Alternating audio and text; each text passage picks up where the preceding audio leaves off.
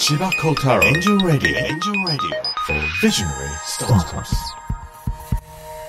1年生の夏にはもうインターンをを探して、はい、働き始めてましたね。当時思ったのがこの世界って押せばへこむんだなっていうふうに思って特定の産業にしか特定の技術者がこう行かないっていう。1万人集めるのを人力でっていう。そうですねね。ファンになってもらうっていう活動をし続けたっていうのがこのラオベースが立ち上がった一番の要因ですね。なんかネガティブな印象しか出てきてないですけど なんで投資してくれたんですか？千葉幸太郎エンジェルラディオ for Visionary Startups. 千葉幸太郎です。エンジェルラジオ4ビジョナリースタートアップスビジョナリーナンバー19でお迎えするのは株式会社ポル代表取締役 CEO 鴨道明さんですなんでしょうね。こんなかっこいい人がいるんだという20代若者起業家でして、まあ、今日のお話面白かったのがお父様も大学の研究者。そして今鴨さんご自身もやられているのはこの研究者たちをまあネットワークしていきその研究者のお仕事をいろんな会社のお仕事にマッチングしていくビジネスをやられているのである意味巨大な家業であったりとかご両親の DNA を引き継いで新しい今風のビジネスをされているんだなというお話がたくさん聞けています。そして鴨さんがおっしゃってた中で非常に印象的だったのが世界って押せばへこむんだという話ですね。その起業家としてグッとくる瞬間って何かあるんですが、まあ、彼の場合だと自分が思い描いたサービスの最初のたった一人のユーザーが動いた瞬間にこれは全部動くんじゃないかっていう感覚を持てることというふうにおっしゃっていました。でこれってやっぱり起業家スタートアップにとっては非常に重要でビジョンは描くんだけれどもそれが本当に実証されるんだろうかできるんだろうかっていうのはやっぱ不安なんですね。でもたった一人の目の前の人間でもそれに共感してくれて変わったりそれによって人生が大きく動きましたっていうのを見るとこれは100万人に広げられるなという感覚を持てるのが、まあ、起業家ビジョナリーなんじゃないかなと思っています。それでは千葉幸太郎エンジェルラジオ4ビジョナリースタートアップスタートです。この番組はビズリーチの提供でお送りします。すごいなビズリーチ。ビズリーチで中途採用を始めたら即戦力人材がたくさん。直接スカウトが遅れて要件にぴったりの人材に何人も出会えました。やっぱり町の採用じゃなく攻めの採用ですね。即戦力採用ならビズリーチこのラジオは日本のすべての若者や子供たち、夢を描く人たちに対して、スタートアップを志す楽しさを伝えるため、スタートアップのポジティブな面に注目して、起業家たちそれぞれが描く夢についてのみ、徹底的に深掘りする番組です。日本放送吉田久典です。千葉幸太郎エンジェルラジオ for ビジョナリースタートアップス。この番組は日本を代表するエンジェル投資家、千葉幸太郎さんが注目する壮大な夢を持つスタートアップ起業家、ビジョナリーが登場。起業家たちが目指す夢の実現に向けたビジョンに千葉幸太郎さんが切り込みます。あの、夏を迎えて、はい。あの、ご登場されるビジョナリーの方がみんな T シャツにジャケットっていう、千葉さんもそうなんですけど。今日、かぶっちゃいましたね。あの、これ清掃なんですか？あの精一杯の清掃なんです我々の。はなんか普段 T シャツしか着ないんで、はい。そこにジャケット羽織るともう精一杯ですね。これ以上もうない。ちょっとシャツ着てネクタイみたいなことにはなかなか。あそこはちょっと不可能。不可能。上場企業のあの株主総会以外は無理ですね。あ、そういうことなんですね。ということで今日同じ、あの、実はジャケットスタイルでご登場なのがこの方です。今回お迎えするビジョナリーは、株式会社ポル代表取締役 CEO、鴨道明さんです。よろしくお願いします。いらっしゃいませ。でもなんかモデルさんみたいな方いらっしゃるでしょ、はいはい。よくない？シュッとしてるそんなで。す。この美女の良さ。美女いい。本当に。い限界のなんとかジャケットは 羽織ってきました。はいやもう、元がいいから。なんか本当にメンズ誌のモデルとかね。やってらっしゃりそうな感じなんですけど、爽やか。ね。20代。ですね。27ですね。はい。17じゃあ、まずあの、その企業のお仕事の内容からお伺いしたいんですけど、ポールさん、どういった内容、事業なんですか？はい。あの、まあ、我々、こう、研究者さんだったりとか、研究頑張ってる学生さんの支援をしている会社でございますと。うんまあ、一番メインで取り組んでいるのが、こう、研究に没頭されていらっしゃる理系の学生さんと、彼らを欲している企業さんを、こう、ピンポイントにおつなぎしていく、マッチングしていくっていう、まあ、そういったあ事業をやっております。ままあ、研究、自分がどういう研究しているかとか、はい。まあ、どういう技術持っているか、何をしたいかっていうのを、この、まあ、我々のラボベースというサービスにこう登録しておくと、企業さんがですね、どこで誰がどんな研究してるかっていうのを知ることができて、で、まあ、そこに、うちで一緒に働かないかっていうようなスカウトが届くっていう、そういったサービスをメインでやっております。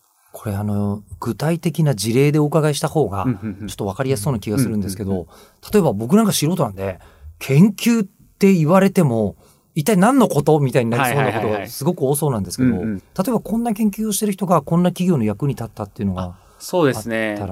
ラボベースならではっていう事例で言うと、これまで大学の研究室で、例えば、まあ、画像解析の研究をしてた、まあ、いわゆるコンピュータサイエンス、情報系の研究をしてた学生さんが、まあ、いらっしゃいましたと。大体これまでって、そういう情報系の研究していると、まあ、いわゆる IT 系の会社さん、IT 企業に入るっていうのが、まあ、一般的だった。で、ただですね、でその学生さん本人も、まあ、自分はそういう IT 系に行くかなって思ってたんですけど、ある時こうラボベース通して自動車メーカーさんから、こう、バチンとこうスカウトが届いて、はい。まあ、昨今自動運転とかうん各社さん取り組まれてる中で、この自動運転のプロジェクトを一緒にやらないかっていうスカウトが届いて、あ、自分がやりたいことをドンピシャだって思ってマッチングして入ったっていう、まあ、そういったケースがありますね。はあ、まあ研究されてる方は全く自動運転のことはその段階では考えてなかった？そうですね。本当はその自動車業界でも求められている技術だったんですけど、その方がやられた研究は。なんですけど、まあ、そこにこう本人は気づいていなかった。で、うんそこに気づかせてあげるような出会いを生んでいるのがこのラオベースという事業ですね。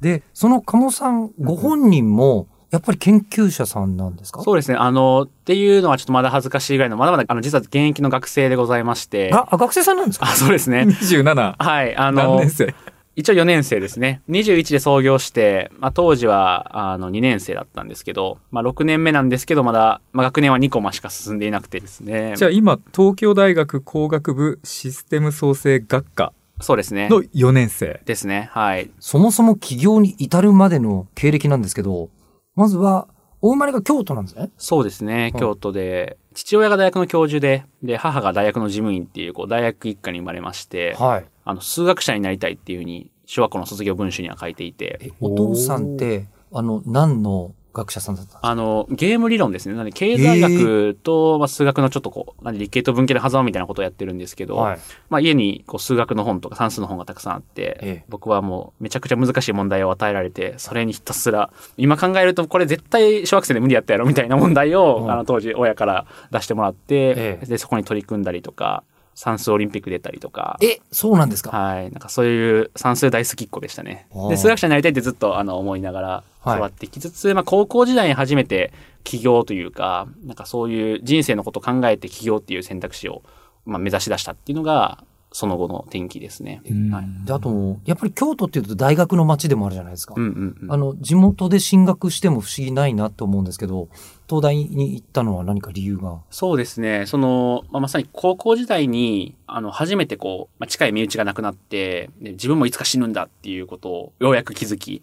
で、じゃあ自分ってどういう人生だったら幸せなんだろうって考えたときに、その時思ったのは、こう死んだ後にも残るようなことがしたいなっていうふうに思って、で、多くの人によ喜ばれ続けるようなことをしたいなって、自分が死んだ後も。で、そうした時にたまたま家に、あの、僕の父親はアップル信者というか、あの、すごいスティーブ・ジョブズ大好きで、スティーブ・ジョブズの本とかっていうのも家にあって、で、起業家っていう生き方を知ったんですね。で、まあ起業して本当にこう素晴らしいプロダクトだったり会社を作ると、それってそのファウンダーが死んだ後も、その社会の人々に影響を与え続けたりとか喜ばれ続ける。これって素晴らしいなって思って、死んだ後も残るようなことがしたいっていう欲求に対して起業家っていう生き方があるっていうことを知り、起業したいって口で言い出したのが高校時代ですね。ねで、まあ、起業するなら東京がいいか、みたいな、なんかその安直な理由で、あの、東京に出てきたっていう感じですね、それから。はい。鴨さんははい数学は何をやりたかったんですか？僕は、あの、整数論がすごい好きで、問題自体はすごくシンプルなんだけど、それをこう解くにはすごく複雑な思考が求められるっていう類のことがすごい好きでした。なんで、まあ、それこそ僕がずっとやってたのは、フェルマーの最終定理を、あの、自分なりになんか別解出せないかというか、解けないかっていうことに、ずっとこう、小学生時代から取り組んでいて、小学生時代からですか？あそうですだから問題やられたら小学生でも理解できるじゃないですか。ただ解くのはもう、もうめちゃくちゃ難しいっていう。うんなんで、なんていうんですかね、この、僕なりに解けそうで解けないというか、まあ、解けそうというのは勘違いだったんですけど、なんかそういった問題をいくつかフェルマンさして以外にも持っていて、それに取り組んでいましたね。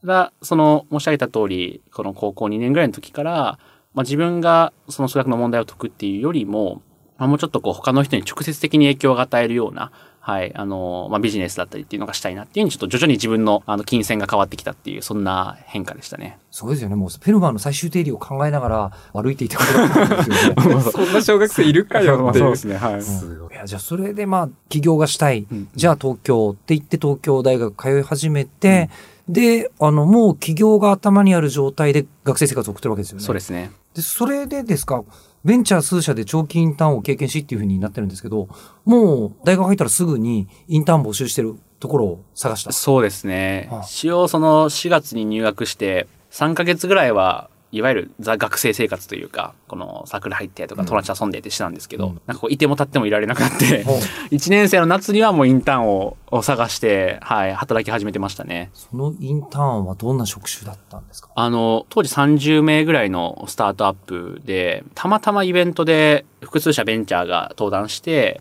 会社紹介して、で、興味ある会社があったら話聞きに行けるよっていう、まあそんな学生とベンチャーのマッチングイベントみたいなところだったんですけど、まあその中で登壇してた中で一番小さかった、バリバリのスタートアップっていう感じだったところに話聞きに行って、そのままなんか、半ばこう引きずり込まれるし、自分もこう惹かれるっていう感じで、このまま働かしてくださいっていうふうになったっていう感じですね。で、まあ、そこではその社長さんのこう、と一緒に新規事業の種をこう模索するっていうことをしていて、まあ、その会社は宅配クリーニング ×IT というか、まあ、アプリで呼び出せば洗濯物を取りに来てくれて、で、でそれクリーニングして届けてくれますよっていう、まあ、そういったサービスやってる会社だったんですけど、新規事業として何か新しいチャレンジがしたくて、で、それの、まあ、海外で今どういうトレンドがあって、それって日本で起きるのかどうかとか、そういったいわゆる新規事業リサーチと、ちょっと試しにサービス作ってみるみたいな、まあそんなことを社長さんと一緒にコミュニケーションしながらやってましたね。じゃあそこでは、もうそのまま、まあ、仕事に邁進しちゃってもいいじゃないですか。学生さん横に置いてって。はいはいはい。えーでもそうはしなかった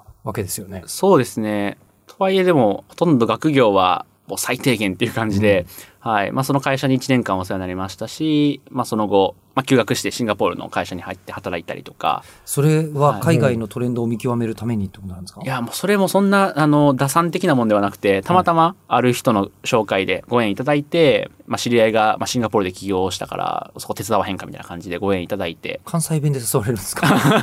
ちょっとどうだったかわかんないですけど、関西弁補正が入ってるかもしれないですけど、なんかその、なんかこう、フランクな感じで誘われたんですね。そうですね。で、あ、面白そうって思って。で、まあ僕もなんか、あの、常にコンフォートゾーンの外でいるじゃないですけど、うん面白そうって思って、反面ちょっと恐れとか不安もあったとしても、基本は面白そうって思う方向に行こうっていう、飛び込もうっていう考えやったんで、あの、それまで海外に住んだ経験とかもなかったんですけど、よし、行こうって決めて、休学してシンガポールで、はい、働いてましたね。あの、そのシンガポールの、そのスタートアップってどんな事業だったんですか？そこはですね、あの、いわゆるヘルスケア系で、で、東南アジアの、まあ、富裕層の方ターゲットに、まあ、いわゆるこうダイエットだったりとか健康に関連したサービスを作っていく。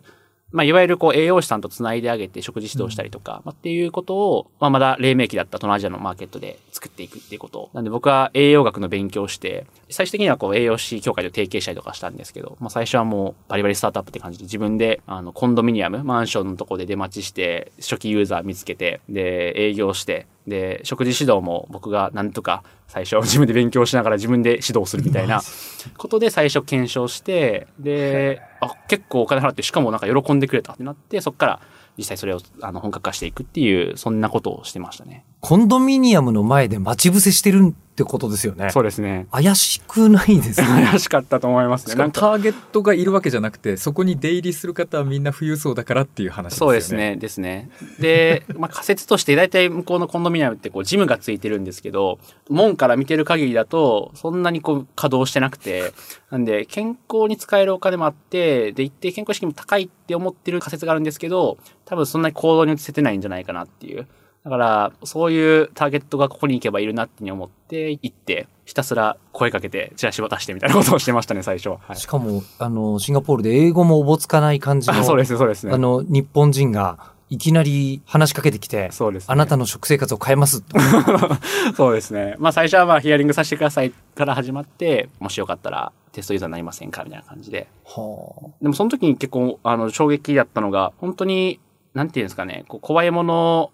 なさに、このないままにこうとりあえず行動してみたって感じだったんですけど、実際にこの契約してくれて、お金払ってくれて、しかも痩せて喜んでくれたっていう、本当に最初の1ケース1人なんですけど、当時思ったのが、この世界って押せば凹むんだなっていうふうに思って、世界って押せば凹む。そう、あの、んこれ、それまでの僕の捉え方だと、この人生ってちょっと RPG みたいな感じで、要はステージとか世界は固定で、うんその中で自分がいかにこう前に進んでいくかとか、こうんう過ごしていくかっていう視点だったのが、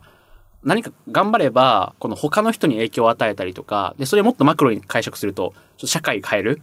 まあ、一人痩せさせるっていうのからするとだいぶ拡大解釈ですけど、そういうこう他の人だったり社会に一人間が影響を与えられるんだなっていうのが結構自分的には衝撃だったし、めちゃくちゃ嬉しくて楽しくて。うん。で、まあ、その経験が、その、高校時代に頭で思った起業したいっていう思いと、思いに、なんかよりこう自分の魂が乗ったというか、あ、本当にこれ自分がややっていきたいことかもしれないっていうふうに思えたのは、まあ、そのシンガポールで一人のシンガポリアンを痩せさせたっていう経験が、あの、自分の中で結構確信に変わった、はい、ポイントでしたね。あの、そのヘルスケアスタートアップは、やってたのは日本人の方がやってたんですか？そうですね。はい。うん日本で、まあ、上場企業を作られた方が、もう一回、あの、シンガポールに起業して、で、まあ、その会社の子会社的なプロジェクトだったんですけど、はい、そこでしたね。はい。なんかそこもやりがいがありそうですけど、まあ世界は押せば凹むっていう実感を得たら、うん今度はやっぱり自分でやんなきゃ。あそうですね。って思っちゃったでも自分でやりたくなっちゃって、うんで、まあ、その働いてるな時とか、実はその後日本帰ってきてからもう一社手伝わせてもらったんですけど、まあ、その中でも、なんか自分が心からこう解決したいと思える課題をこう探しながら、まあ、過ごしていて、うんで、まあ、最終的に、まあ、それに出会ってしまって、もう起業したっていう、そんな感じですね。それがポル。ですね。はい。えっと、その着想はどこから来たんですか？もう先輩が困ってたっていうのが一番最初なんですけど、うん。まあ、僕も理系で入って、うん。で、まあ、先輩がですね、すごい研究できる方だったんですけど、研究が忙しすぎて、なかなかそれ以外の活動ができない。就職活動もなかなか時間割けないっていうのがあっちなて、みに何でもどんな研究されてる方あその、あの、ゲノム系の研 研究してらっしゃって。で、まあ、結構その、分野によって研究室の忙しさって違うんですけど、やっぱりその研究室はすごいコアタイムというか、あ月から金まで朝から晩まで基本研究室に、まあ、いる必要があるっていう、まあ、そんなあ状態だったのもあって、就職活動に時間使えないと。で、まあ一応この大学で推薦枠があって、まあ、この会社だったら大体まあ推薦枠通してアプライできるよっていうのはあるんですけど、まあ、その中で、まあ、その推薦枠ある企業の中だけでどっか行きたいとこを決めようかなみたいな感じで結構ポロッと、まあ、諦め半分みたいな感じで喋られていて、うん。で僕はそれ聞いてすごいもったいないなって思ったんですよね。うん。新規上のリサーチ、海外リサーチとかしてたっていう話もつながるんですけど、海外で、いわゆる、まあ、バイオテックだったりとか、彼の力を活かせるような、あの、機械っていうのが、産業っていうのがすごい勃興していて、いわゆる推薦枠持ってるような、こう、重工長大系の昔ながらの企業以外にも、いろんな彼の力を活かせる企業とか場所がある。で、そうやって国内にしかも閉じてなくて、海外だともっとホットみたいな風に思っていた中で、本人はそれを知らず、まあ、この企業でいいかなみたいな感じで決めようとしてた。だからそこがすごいもったいないなと思って、うんで、その先輩だけじゃなくて、やっぱりこう研究室さんとか学生と話してると、自分の研究がこうどういうふうにこう社会につながっていくのかとか、貢献できるのかっていうのを分からないまま研究してる人が多くて、うん。なので僕は研究頑張ってれば、まあそういう研究室の外とかアカデミアの外とのもつながれて、で自分の力を活かせるような機会に出会えるようにしたいなっていうふうに思って、そのラオベースとなる、原型となるサービスを考え出したっていうのが、あの一番最初でしたね。はい。それが21歳。21でしたね。はいうん。でも今おっしゃられた、あの日本の理系の研究室と企業の関係って、まあ、ぶっちゃけ闇だと思っていて、はい。ほ要は優秀なその理系の研究者がたくさん毎年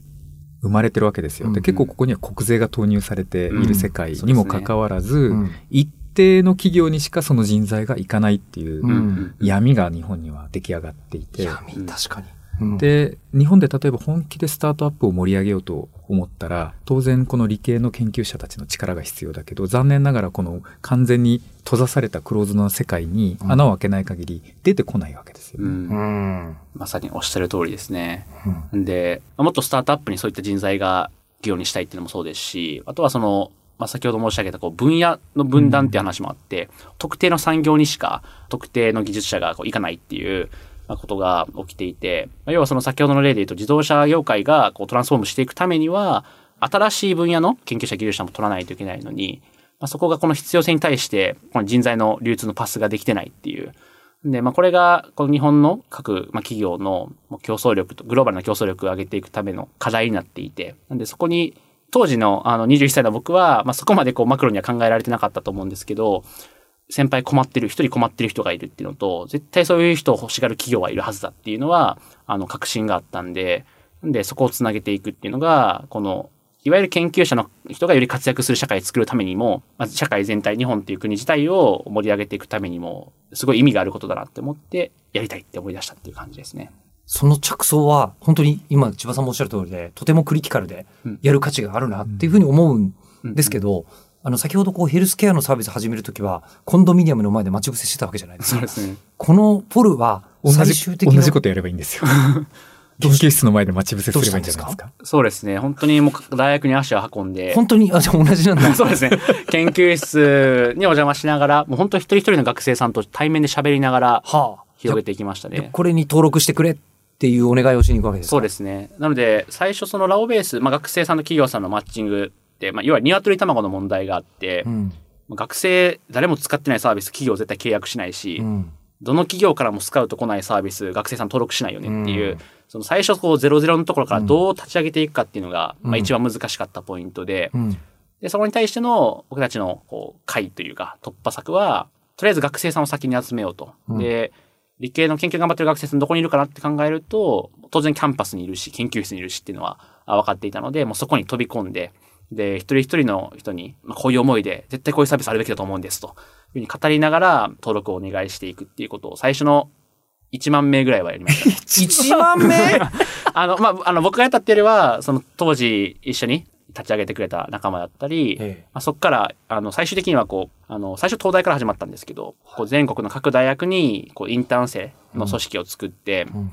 君の大学でこのラオベースという仕組み広げないかっていうので、この各大学に仲間ができて、で、その各大学で自分の大学にラオベースを広げてくれるっていう活動がこう全国で同時多発的に起きて、まあ今は研究や理系の院生のあの4割登録してくれてるんですけど、そこまで、はい、広がっていったっていう感じですね。今シェア40%。そうですね。はい。でもそれにしたって1万人集めるのを人力でっていう。そうですね。ね。なんで、まあよくあの、スタートアップの初期で、こう、スケールしないことをしろっていう、あの、名言があると思うんですけど、はいまあそういう泥臭く、最初から綺麗にスマートにやろうとするんじゃなくて、まあ泥臭くても、よりこう深く根ざしてやっていくっていうことで、で、やっぱりそれやってよかったのは本当に実績もない中でも、やっぱ対面で話すと、こう、乗っかってサービス登録してくれるっていうのもありましたし、話す中で改めて研究やってる学生さんって何に困ってるのかなっていう、こう、インサイトもどんどん溜まっていったので、まあサービス作りにも活かされましたし、っていうスケールしないことをしてたら、それが案外そのままスケールしちゃったみたいな感じですね。この全国各大学でっていうので、はい、毎月1000研究室ぐらい訪問してみたいな体制が、毎月毎月1000研究室？そうですねさらっと言いましたね。そうですね。ぐらい、あの、訪問してる体制ができてですね。まあ今はあの、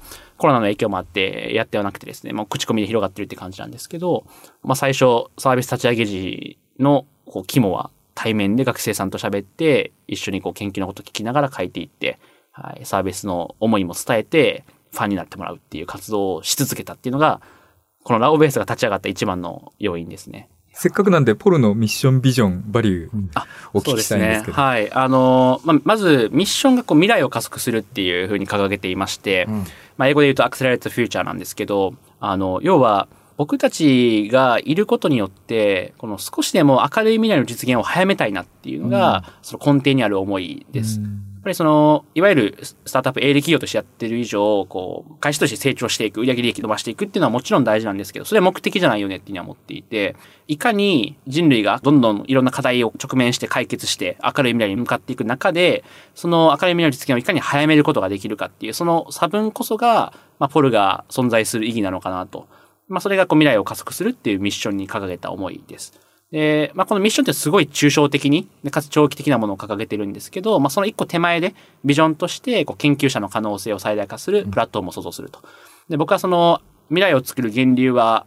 研究、科学技術にあるっていうふうにあ信じていて、まあ、今はね、もう電気もインターネットももう、まあ、ワクチンとかも、もう全部こう、研究から始まっていて。なんで、未来を、明るい未来を実現しようとしたときに、やっぱり研究が肝だと。なんで、その、そこに携わっている研究者の方々を、こう、エンパワーしていくっていうので、このビジョンを掲げているというのが、我々がこう何を目指しているかっていうところですね。ただ、あの、ここのビジョンとミッションは日本語としてうんうん、スッと分かったんですけど、うんあの、バリュー書いていただいてるんですけど、初めて聞く言葉がいっぱい並びすぎてて、はいはいはい。わかんないんですけど、これどういうことですか？そうですね。あの、まあ、3つバリュー掲げていまして、で、1つ目 B ハグドリブン。この B ハグっていうのが、僕がすごい大好きなビジョナリーカンパニーっていう、はいまあ、バイブルがありまして、まあ、その中に出てくる概念ですと。で、まあ、B ハグってあの、達成困難な、この大胆な、身の毛もよだつような目標っていう意味で、うん。要は自分たちがやろうとしていること、本当にこのミッションビジョンにも書いてる通りなんですけど、まあ、そのスケールとしても、もう人類で最も科学と社会の発展に貢献した会社だよね、ポルはっていうふうに、そういうふうに言われるぐらいのインパクトを出したいなと思っていて、うんっていうそういう大きなことをしようとしたときに、積み上げで、これぐらいだったら達成できるかな、できるかな、みたいなことばっかり繰り返してても何年経ってもいかないと。なんでそういう、こう、非連続な、ゾクゾクするような目標を掲げて、そこに向かって、それ driven で考えていく、やりきっていくっていう意味、ことは大事だよねっていうので、それを B ハグドリブンっていうバリュー一つ目に落とし込んだっていうところですね。千葉さんの Catch the Star とすごい、あの、近しい概念かなっていうには、はい、お思ってます。で、二つ目、 Iceberg Mind。この Iceberg は、まあこれ直訳すると氷山で、よく氷山の一角って言われると思うんですけど、これはまあ一人一人がこう自分の成長に貪欲に向き合っていこうっていうバリューですと。で、氷山とどう関係あるするかっていうと、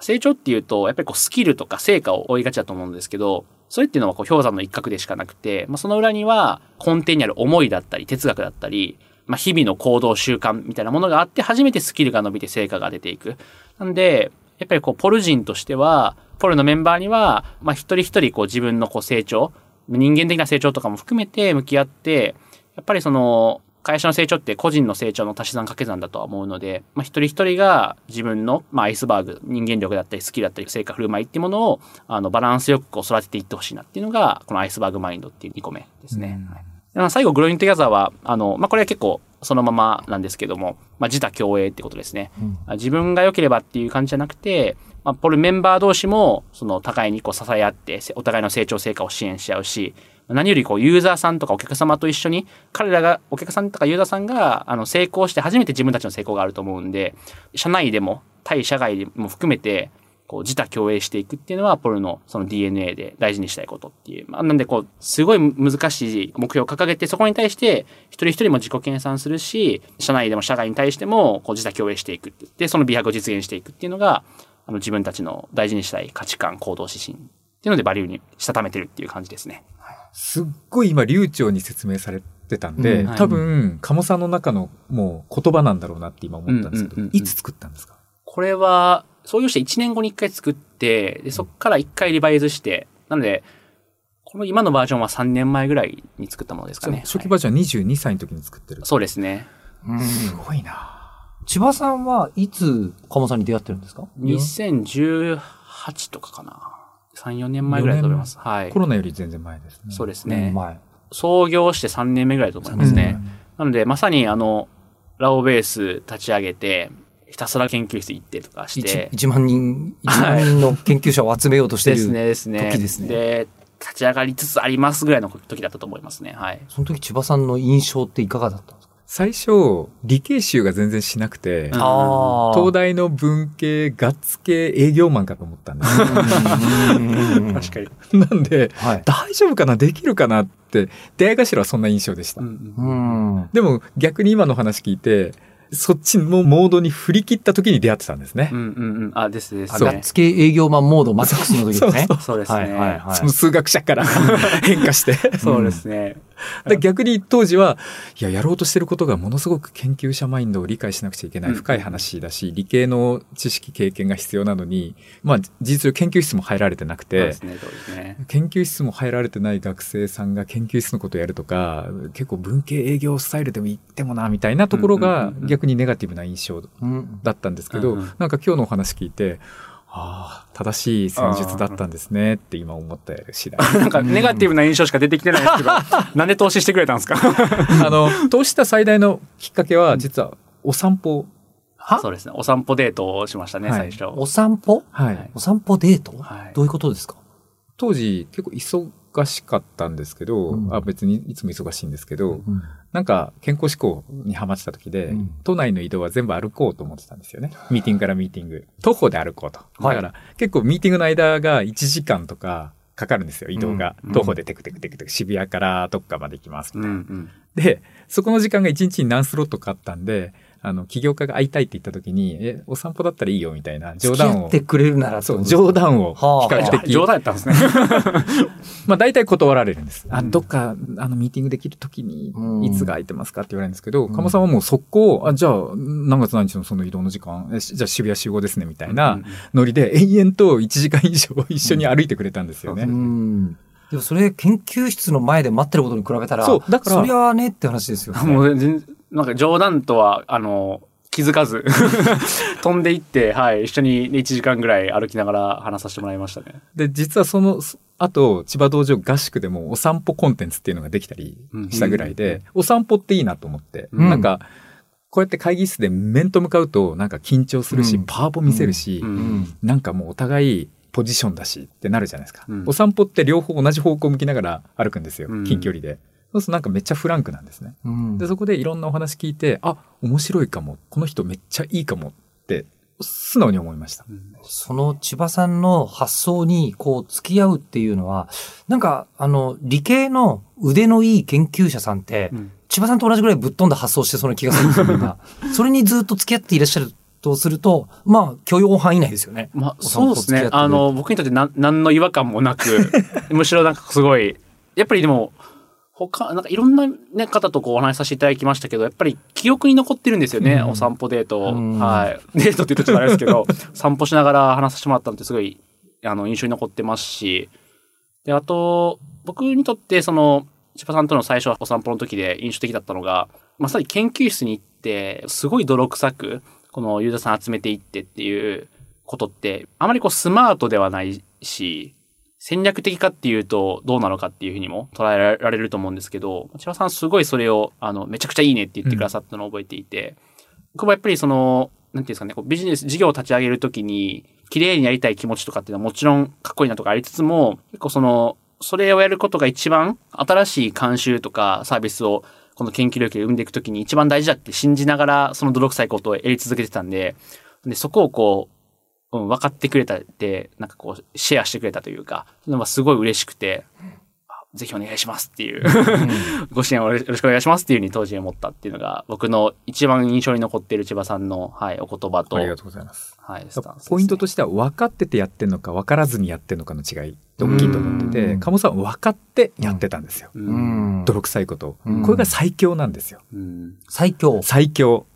つまり分かってなくてやってても結果が出るときはある。まあ、ある程度出ますよね。ただ行き詰まるじゃないですか。うん。なぜかというと、出たとこ勝負でやってるんで。でも、そのスマートな全体像とか、このビジョンとかあって、でも最初の一転がしめは泥臭くやらないと広がらないって思ってやってるんで、うん。ちゃんと繋がってくるし、意外とその泥臭いのが結局1万人まで広がってしまって。で、僕も覚えてるのが、泥臭いけれども結構レバレッジかかるよって話、なんかアイデアで最初言ってた気がしていてコミュニティ化してしまって、イケてる学生を各大学の各学部に見つけていって、その人を徹底的にリーダーにしても、ローカル戦略、もう大学の工学部、何々大学工学部のなんとかくんはうん。ひたすらその学部にいると。うん。とか、なんかいろいろ妄想して歩きながら、僕結構投資するときにいいなと思うのは、アイデアが湯水のごとく湧うくん。ものっていいなと思ってるんです。あーなるほど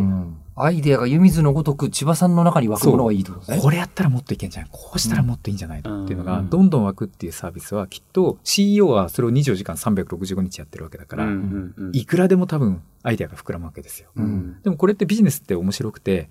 意外と膨らまないものも多いんですね。延々と膨らむっていうのは意外とそのシード投資の肝だと思ってて。でもそのうちできるものって100のアイデアのうちの1個2個だけで1、2年かかるわけですよ。うん言うて。うんっ。てことは一生できるんですよ。その時に話した奥行きというかアイデアの話で、やっぱその最初はこれ研究やってる学生さんをメインターゲットにしつつも、その人って毎年こう卒業していって、要はラオベースのユーザーずっと使い続けてもらうことができれば、研究すごい頑張ってる研究者のデータベースがうん。ずっとこう積み上がっていくと。それってすごい宝だよねっていうので、うんまあ生涯通してこの彼らが力を活かせるジョブにつけるようにするっていうジョブの部分もそうですし、他にも多分いろいろ彼らに対して提供してあげられることはあって、まあ日本で、まあ、研究してる人材がこのここに一番集まってて、まあその人が生涯何をどこで何をしてきたのかっていうデータもあって、でそこに随時、そのライフタイムに応じて、彼らが求めるこう出会いとか機会を提供していくっていう、なんかそこはもうやりようがいくらでもあるし、何十年かかっても、あの、やり尽くせないなっていうのは、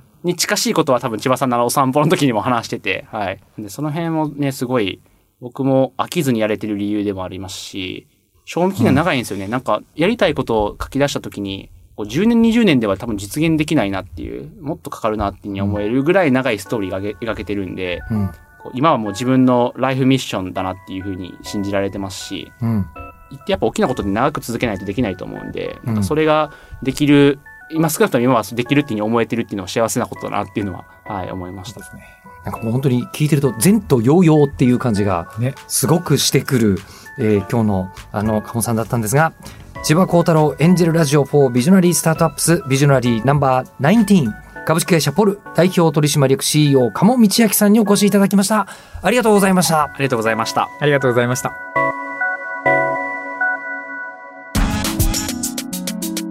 最後までお聞きいただきありがとうございました。番組を聞いた感想や千葉幸太郎さんへのお便りをぜひエンジェルアットマーク 1242.com angel アットマーク 1242.com までお送りください。お待ちしていますナビゲーションは日本放送吉田尚典でした。千葉幸太郎エンジョンラディオフォーフィッシュスタート